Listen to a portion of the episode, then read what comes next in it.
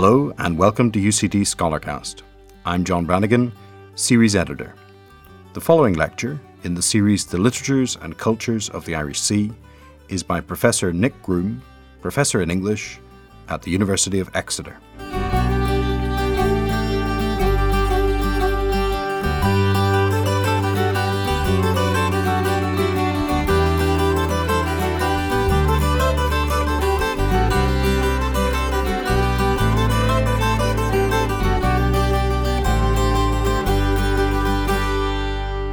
Draining the Irish Channel, Identity, Sustainability and the Politics of Water.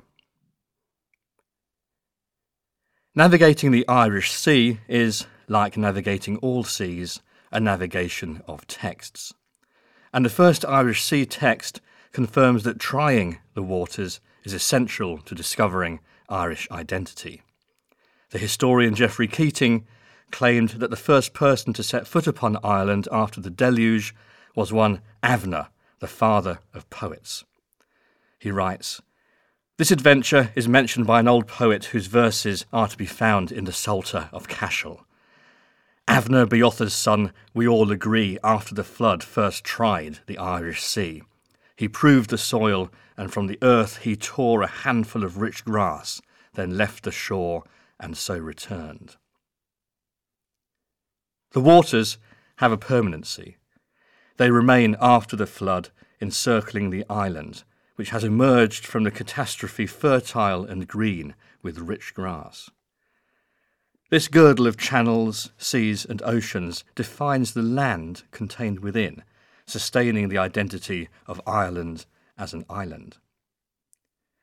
This sea was named by the Romans Oceanus Hibernicus, while that to the south was the Oceanus Vergivius. By the eighteenth century, on which I will be focusing in this paper, the Irish Sea was also known as St George's Channel. In The Complete Fisherman, for example, James Sanders remarked in seventeen twenty-four, "Upon the Irish and Welsh seas, that is to say the Severn Sea, vulgarly called the Bristol Channel, and the sea between England and Ireland, called St George's Channel." The Irish Sea was, also more apocalyptically, called the Irish Gulf. This may have been in reference to its well-deserved reputation for turbulence.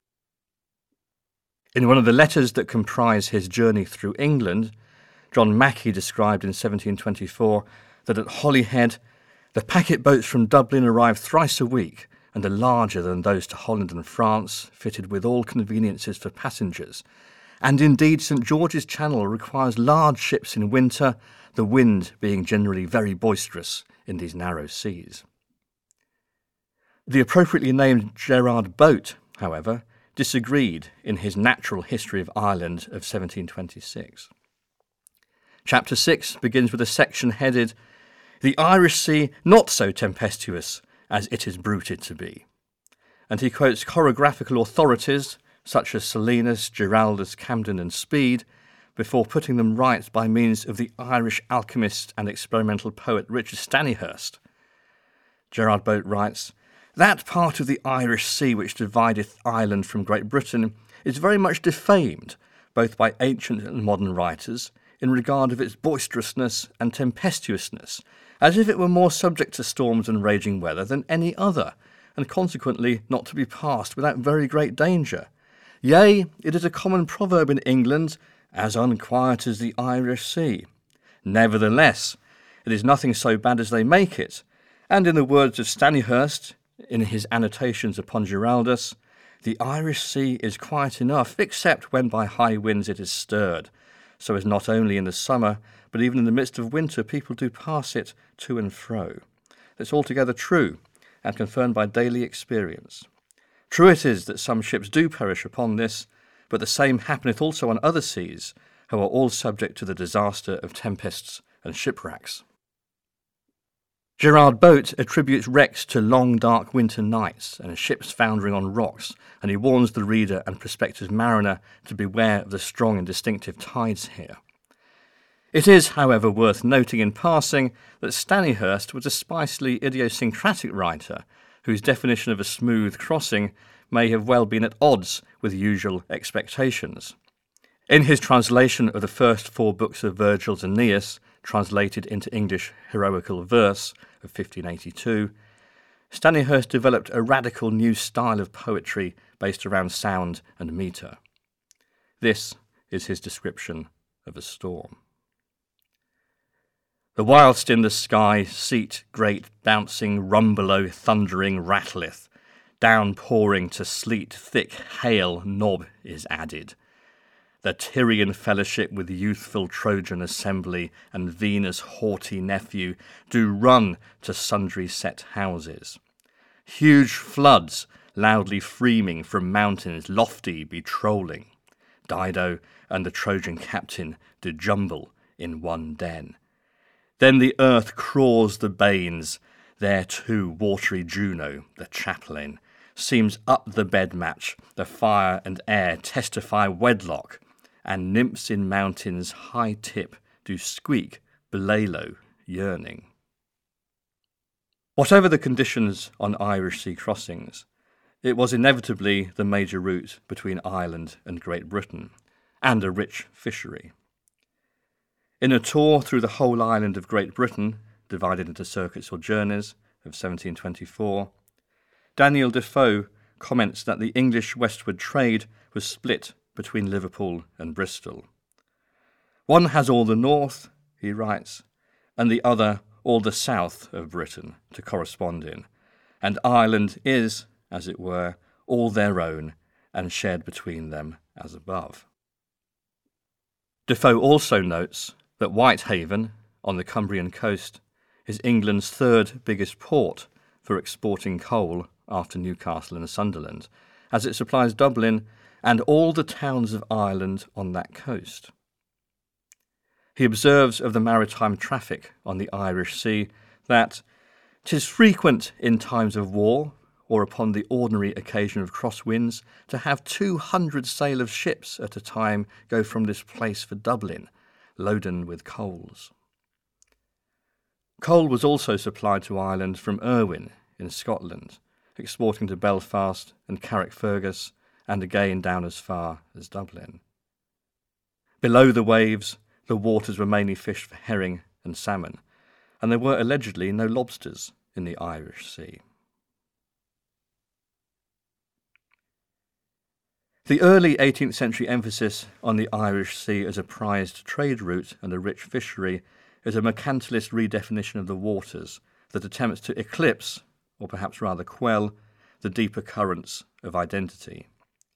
The Irish Sea not only irrigates Irish identity, it defines the archipelago. Without it, the Isles would simply be the island.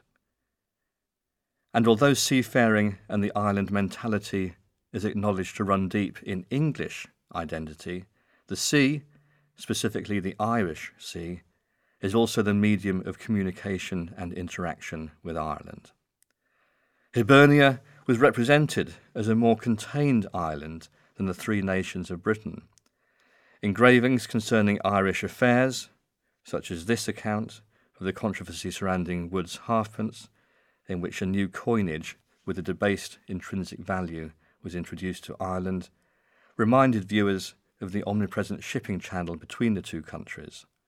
Ireland was not geographically part of Britain. Emil Durkheim posits that space is not an absolute or abstract set of coordinates, but is constituted by relative relationships inflected by emotional and therefore social values. This is a reminder that the Irish Sea has a history, not only in its name, but in its material being, the entire body of water and its social, political and cultural significance. And the history of the deep sea can be excavated in the same way that the history of the deep land can be excavated, as a catacothonic investigation into subterranean or submarine identity. This is best shown by imagining what would happen if the Irish Sea ceased to exist. But before the Irish Sea is drained, some politics. By the mid-eighteenth century, English, that is, Anglo-Norman, control extended across the whole of the Atlantic archipelago. In Ireland, of course, this was the Age of Ascendancy, which had effectively begun with the Treaty of Limerick in sixteen ninety-one. Dublin expanded massively in this period, from a small town to the second largest city of the British Empire. It was built in a fashionable Georgian style that rivalled Edinburgh, and was a significant cultural centre. David Garrick performed at Thomas Sheridan's Theatre, and Handel's Messiah was first performed at Dublin City Hall.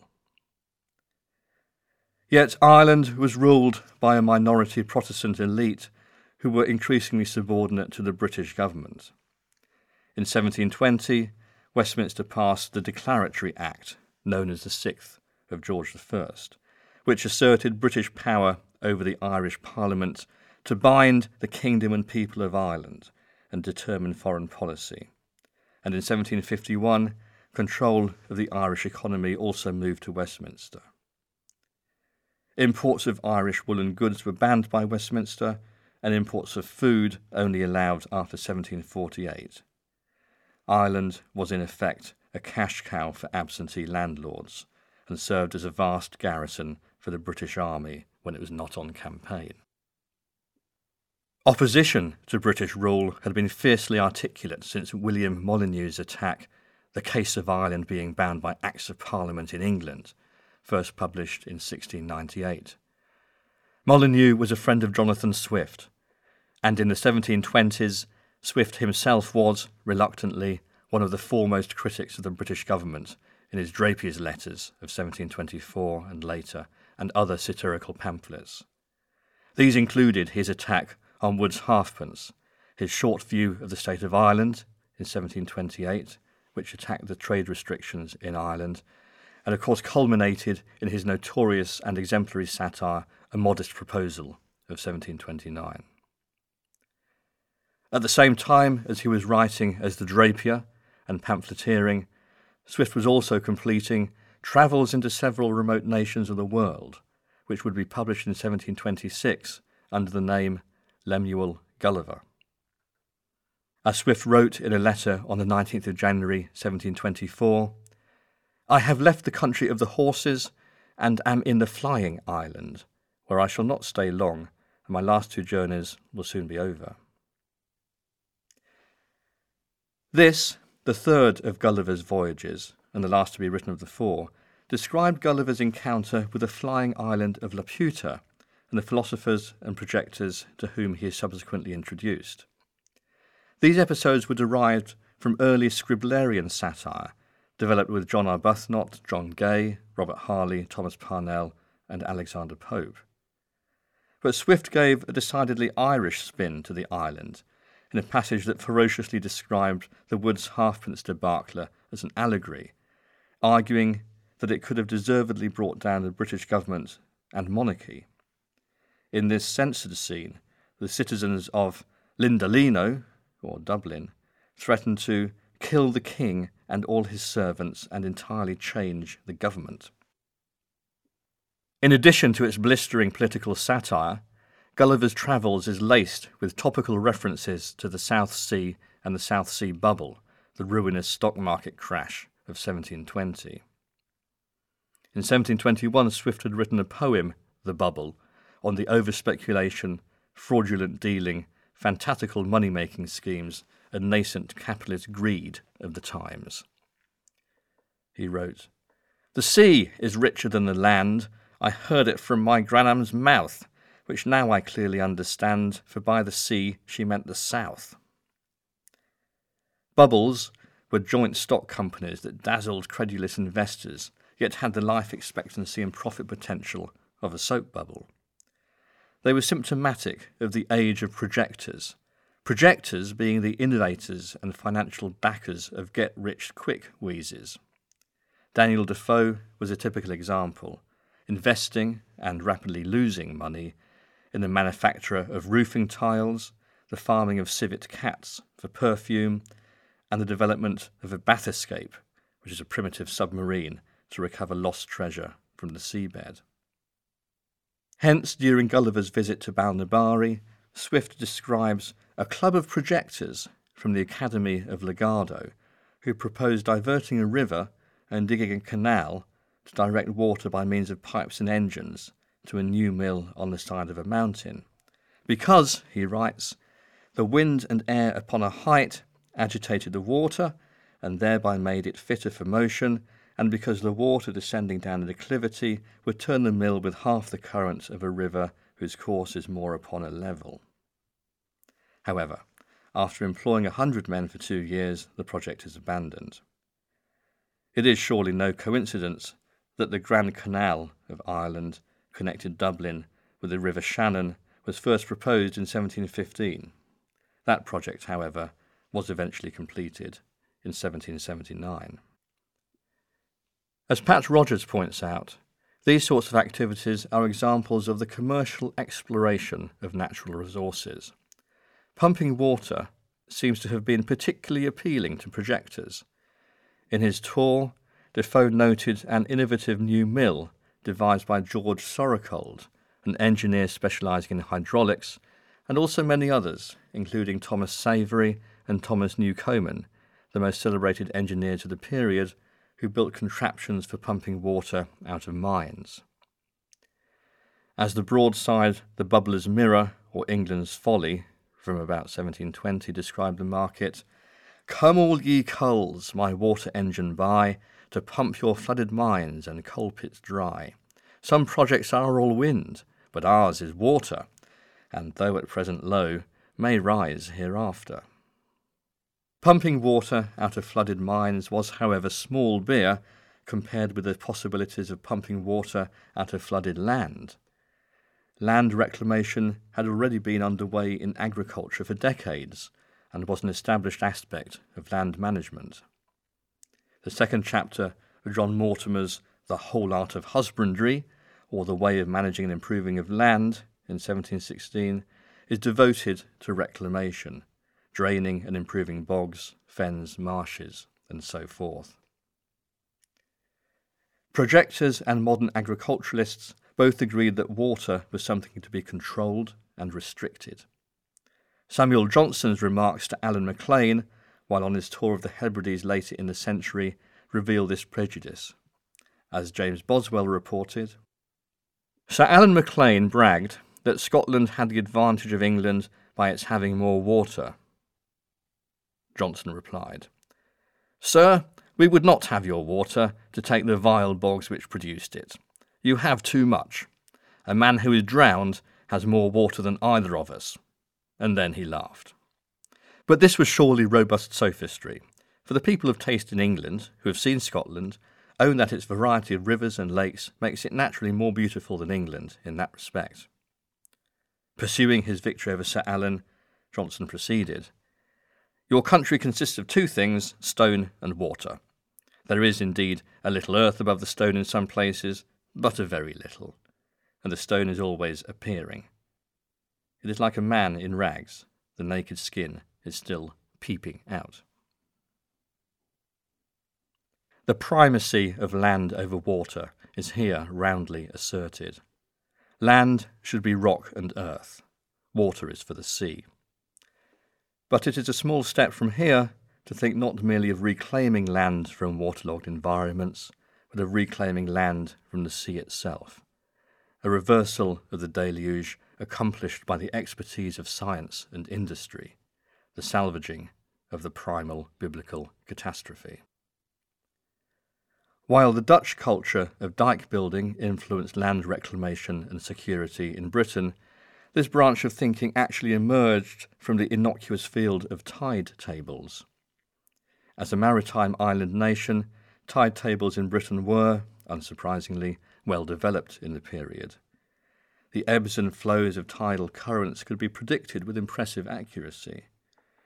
This was not meteorological forecasting or weather law, still less astrological prognostication, but the application of the new science to maritime and commercial interests. Such techniques of calculation could be applied to all sorts of areas. Political economy was given a new arithmetical basis, which was of course rapidly and scathingly attacked in Swift's cannibal polemic A Modest Proposal. But political arithmetic was the new orthodoxy, and provided, for example, the theoretical basis for the control of the Highlands after the Battle of Culloden in seventeen forty-six, influencing, for instance, road-building programmes and the Ordnance Survey. The unruliness of the sea could therefore be measured and, if not controlled, at least reliably governed in the interests of trade and empire. The potential transformation of the sea into land also received intellectual impetus from theories of circulation. It is worth bearing in mind that the body had comparatively recently been redefined as a circulatory system by William Harvey in sixteen twenty-eight. But Harvey's ideas on the circulation of blood were, according to the twentieth century maverick social critic Ivan Illich, slow to spread. To accommodate circulation, Illich wrote, the quivering and symbol-laden flesh of tradition must be recast as a functional system of filters, conduits, valves and pumps. Illich notes that by the early eighteenth century, the notion of circulation was being applied by botanists to sap, then to the spread of ideas, and around seventeen fifty, money is described as circulating. And interestingly, the word circulation itself derives from the Latin circulator, an itinerant performer or street busker. But in fact, the term was being used some half a century sooner than Illich claims. Already by the early eighteenth century, circulation was being used in England to describe the passions, and there are instances of fashionable use in seventeenth century popular literature. By at least seventeen oh one, credit in the economy was being described as circulating, and in Johnson's Dictionary of seventeen fifty-five, Swift is quoted as writing on the circulation of human things. The sea, too, was conceptualised as a circulatory system rather than an inert body, most notably in Joseph Mead's treatise with the self-explanatory title An Essay on Currents at Sea, by which it appears there is reason to apprehend that the sea is not a fluid in a state of rest, except those motions which are caused by the impulse of winds, and that are known by the name of tides, and consequently that this earth is not of a uniform density, according to the supposition of Sir Isaac Newton, but that the currents of the Gulf of Florida, also on the coast of Brazil, and the northern indraft on this western coast are currents of circulation, kept up by different densities in this earth and its motion round its axis. The combination of land reclamation projects, political arithmetic, and the comprehension of the sea as a process that could be directed or influenced, rather than as an absolute given, meant that the sea could be improved. In other words, done away with. The sea could become not only the medium, but the very ground of British colonialism. The sea could literally become a new territory. Land could be created from unproductive water. In practical terms, then, the sea was recast as a geography of natural resources that could potentially be pumped, mined and diverted using locks and drains, all for the health of the nation. Reclamation was therefore an expansion of territory beyond the immediate borders of one's own land. It was a striking metaphor for imperialism, not only because it redefined physical geography in political terms, but also because it literally redrew the map of the world, draining the sea, like draining marshes, water meadows, floodplains and so forth, is also a radical example of the impact of commercial ecology on identity, and even raises questions of environmental sustainability today. In Arthur C. Clarke's nineteen seventy-two science fiction novel Rendezvous with Rama, a character remarks in passing that the Mediterranean has been drained in order to assist archaeological study. Preposterous as this sounds, perhaps in the twenty-second century, heritage tourism will be more important than life and death. More seriously, perhaps, in September nineteen thirty, the magazine Modern Mechanics, subtitled Yesterday's Tomorrow Today, reported a scheme to drain the North Sea to ease problems of European overpopulation. It states, if the extensive schemes for the drainage of the North Sea are carried out according to the plan illustrated above, which was conceived by a group of eminent English scientists, one hundred thousand square miles will be added to the overcrowded continents of Europe. The reclaimed land will be walled in with enormous dikes, similar to the Netherland dikes, to protect it from the sea, and the various rivers flowing into the North Sea will have their courses diverted to different outlets by means of canals. The Irish Sea covers a more modest forty thousand square miles. Nevertheless, in seventeen twenty-two, an anonymous author, styling himself with the degree A M in Hydrostat, published a proposal in Dublin with the title Thoughts of a Project for Draining the Irish Channel. Thoughts of a Project for Draining the Irish Channel is a satire on both the South Sea Bubble and Anglo-Irish politics. It capitalises on the craze for projects and speculation, scientific advances in hydraulics and circulation, resource management and political arithmetic, and improvement and reclamation. It is also focused on Dublin and was an almost immediate response to local plans to improve the port by dredging. The problem with Dublin harbour was that it contained a significant bar, or bank of sand, which presented a serious obstacle to ships and therefore to trade. As Gerard Boate described the situation, Dublin Haven hath a bar in the mouth, upon which at high flood and spring tide there is fifteen and eighteen feet of water, but at the ebb and neap tide but six. With an ordinary tide you cannot go the quay of Dublin with a ship that draws five feet of water, but with a spring tide you may go up with ships that draw seven and eight feet. Those that go deeper cannot go nearer Dublin than the Ring's End, a place three miles distant from the bar, and one from Dublin. This haven almost all over fall is dry with the ebb, as well below Ring's End as above it, so as you may go dry foot round about the ships which lie at an anchor there.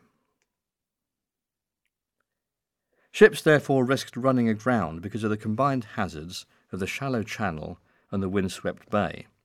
Moreover, as silt and sand was used for ballast, boats jettisoning this into the bay to lighten ships had raised the bed of the bay and eroded sandbanks.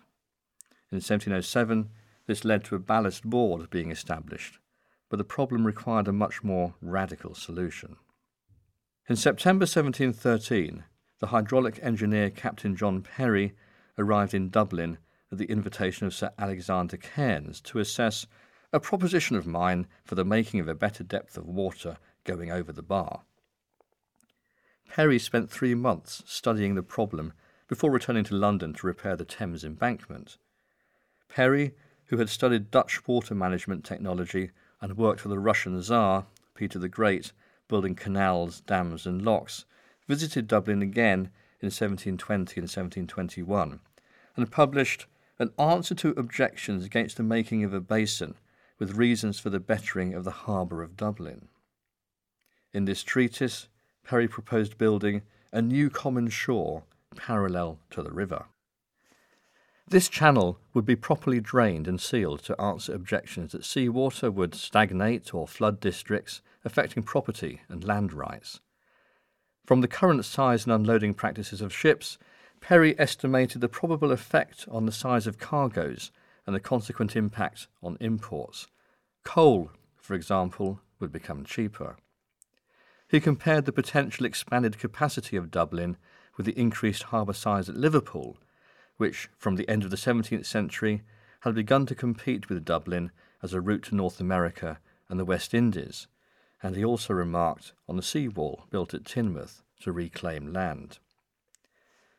Perry was back again in seventeen twenty-five to survey and map the bay, but his proposals to make the port more navigable were ultimately rejected.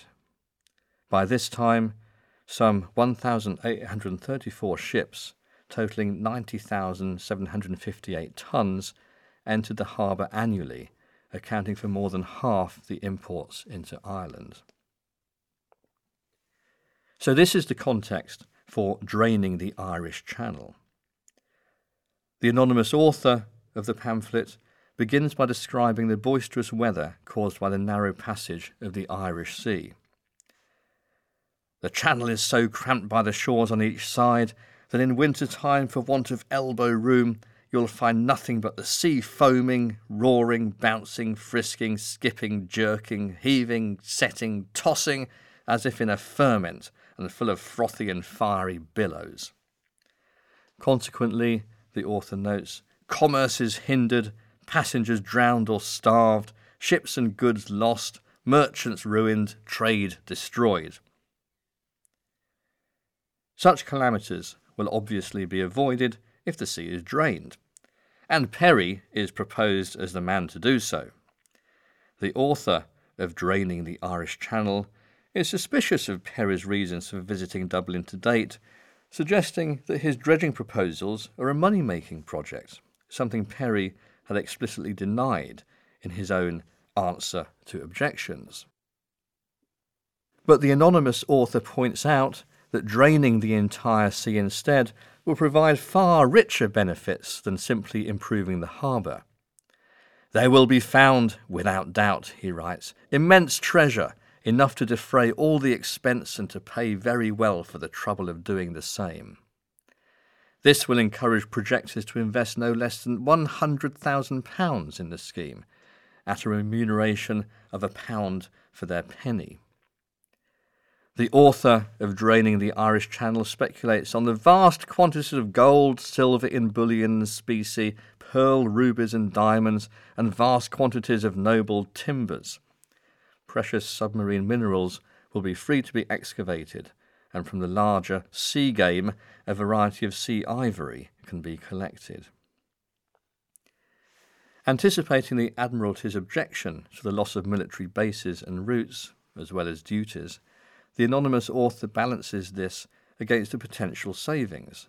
There will be fewer ships required. Locks at either end of the drained sea will allow passage upriver on the longer waterways of the Liffey and the Mersey and administer custom duties more effectively. And land transport will be a safer way of traversing the distance. Instead of being at the expense of packet boats, he writes, we will have post horses and post boys. Despite the British preference for travelling by sea, land transport is promoted as a way of employing millions of poor families. Other rivers will be carried away in large trunks, that is, conduits. The success of the whole construction project is assured by the construction innovations in canal and sluice building on the continent and Captain Perry's Dutch training. Details are provided as to where best to position the locks. Their design is to be based on those currently on the Liffey, and they can be constructed from salvaged timber already seasoned by the sea. The locks will also double as fishing traps for large marine livestock such as whales and sharks, as well as sea cows, which apparently taste as good as veal. And once the sea is drained, huge stocks of crabs and lobsters with claws as big as the antlers of elks will become available.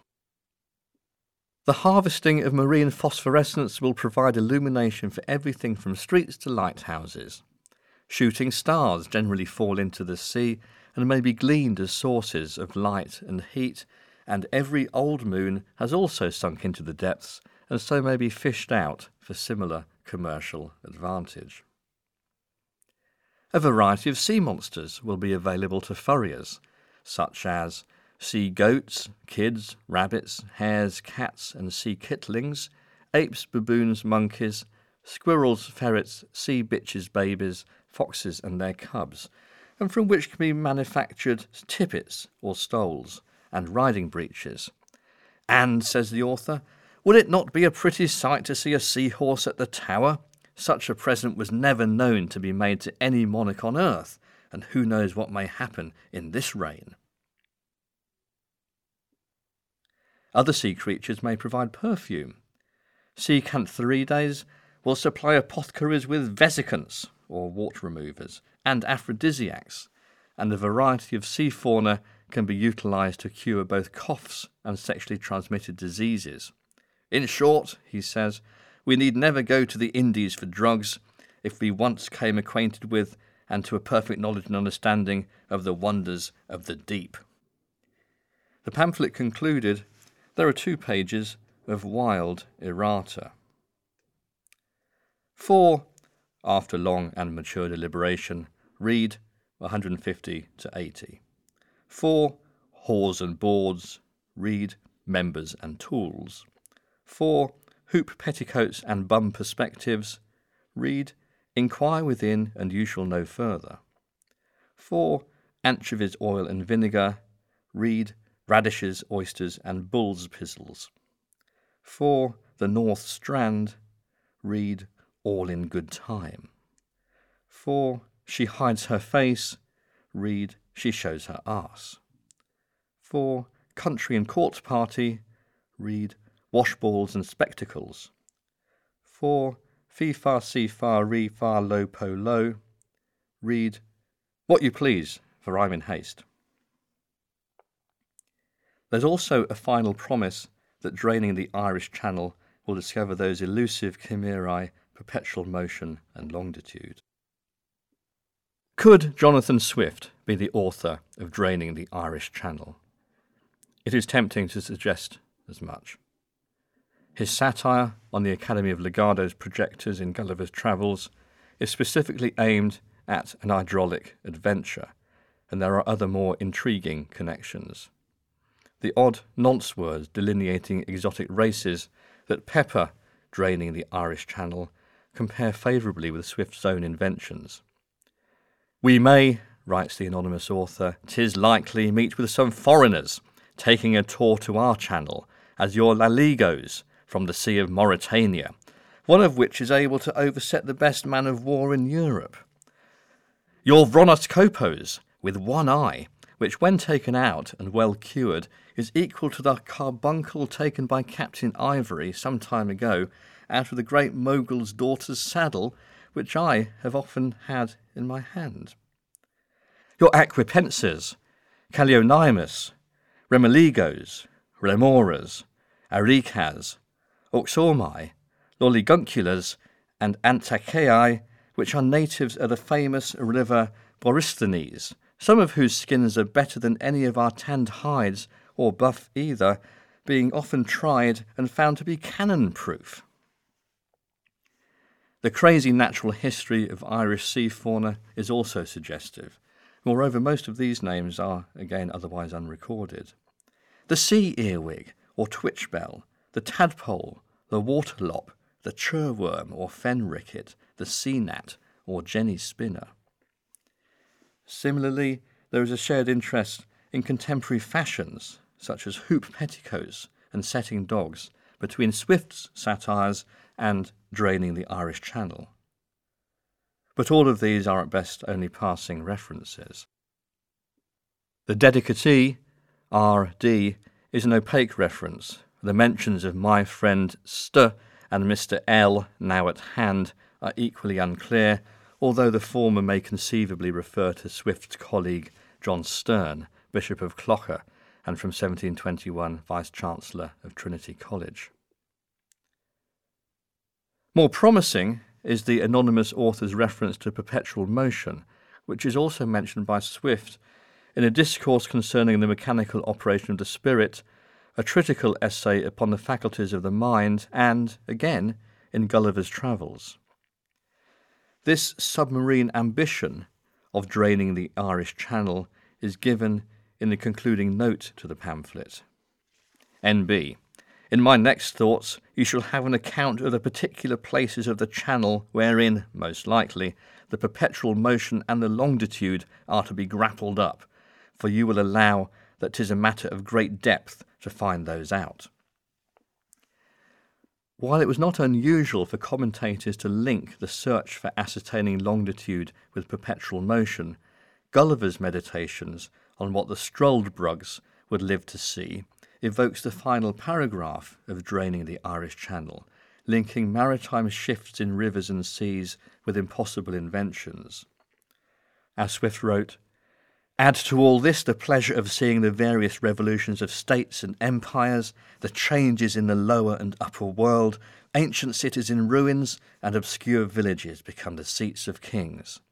Famous rivers lessening into shallow brooks, the ocean leaving one coast dry and overwhelming another, the discovery of many countries yet unknown, barbarity overrunning the politest nations, and the most barbarous become civilised. I should then see the discovery of the longitude, the perpetual motion, the universal medicine, and many other great inventions brought to the utmost perfection. As James Kelly has observed in his article Jonathan Swift and the Irish Economy in the seventeen twenties, Swift had little patience with visionary schemes that promised immediate solutions because he accepted neither the mercantilist premises nor the optimistic expectations for the Irish economy on which they were invariably founded. Although Perry's proposals would seem to be fairly mild compared with the Wood's Halfpence affair, the rapid escalation from improving a harbour to draining the sea does demonstrate how the logic of hydraulics and irrigation can easily be taken to extremes. Kelly does, however, note that in Swift's unpublished Answer to Several Letters from Unknown Hands to Improve the Condition of Ireland, he recommended, among improving the highways, planting trees, abolishing the Irish language, inculcating virtue in the population, counteracting absenteeism, encouraging agriculture and minting of coin, the reclamation of bogs. Well, the case is not proven, but even if draining the Irish Channel is not by Jonathan Swift, it nevertheless deserves a wider audience. What are the ultimate implications of this drainage project? Is it proposed as a way of extending England, or Wales, or Ireland, or Scotland, or even the Isle of Man? All five have Irish Sea coastlines. And how would this activity affect Britain? This, I think, is the nub of the satire and the point of this paper. Can the Irish Sea be considered the axis around which the Isles define themselves? I would therefore like to end on a thought experiment, taking the satire, Draining the Irish Channel, at face value, and projecting what could have been the consequences if the Irish Sea really had been drained in the seventeen twenties. Let us consider how this new former Irish Sea, or F I S, territory would be defined, named and governed. What form of rule would be appropriate? From the seventeenth century, Britain has had considerable problems in theorising the relationship between the four nations. No part of Britain is actually solely British, but has a primary identity as English, Irish, Manx, Scottish, Welsh, and so forth. The F I S would be an area with a very different history to that of the pre-existent land, reminding us of the profound influence of history, particularly political history, or perhaps rather of memory, on British identities. And who would populate this new land? Presumably, the mystical liberties embedded in the matter of Britain would influence the status of the new territory, and thereby all contiguous territories. Lord Mansfield famously declared in seventeen seventy-two that the air of England was too pure to be breathed by a slave. Consequently, it was believed that any slaves who set foot on English ground were instantly free. With the creation of the F I S, would English ground and its proclamations of liberty now literally run continuously to the west coast of Ireland, with all British subjects sharing similar status, rights, and opportunities? I propose the following scenario. Parliamentary union between Britain and Ireland would have occurred much sooner, because the four countries would now occupy a single landmass, a continental island. New Britain wouldn't be able to run on multiple structures of government. The dual constitutional, legal and ecclesiastical structures of England and Scotland were difficult enough to manage, and only really eased by the success and profits of empire. A single parliament would therefore govern, and the head of state would be the monarch of England, Scotland, Ireland and France, which still formed part of the royal style. The F I S would initially be run as a colony on the model of the American territories. Indeed, the American colonies should also be included in this model of the archipelago. It would need a very stable monarchy to keep all of this together. Would George the Third have been the man? Or possibly an emperor would be a better head of state, ceding more power to constituent territories, but not, I think, a confederacy of devolved parliaments. That would place too much power in the hands of politicians for eighteenth century tastes. A pragmatist would, I think, rapidly incorporate the F I S and the American colonies as full nations of New Britain, perhaps meaning that the American colonies would never have become independent. A state-of-the-art infrastructure consisting of turnpike roads would connect the internal territories, funded by the huge profits made from the drainage project. The North Devon and Cornish coasts and the South and West Irish coasts would be developed as shipping centres to connect with the American lands of New Britain, and because the waters of St George's Channel would now be less turbulent.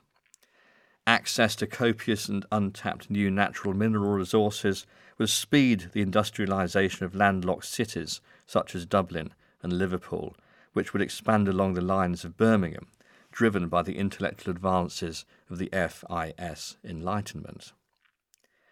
National attention would be focused on internal affairs. The global colonial project would be diverted as forty thousand square miles of new territory, an area larger than Maine, would now be available on the doorstep. The reduced coastline and shipbuilding centres would also slow trade and imperial expansion, and consequently lead to a more isolationist foreign policy.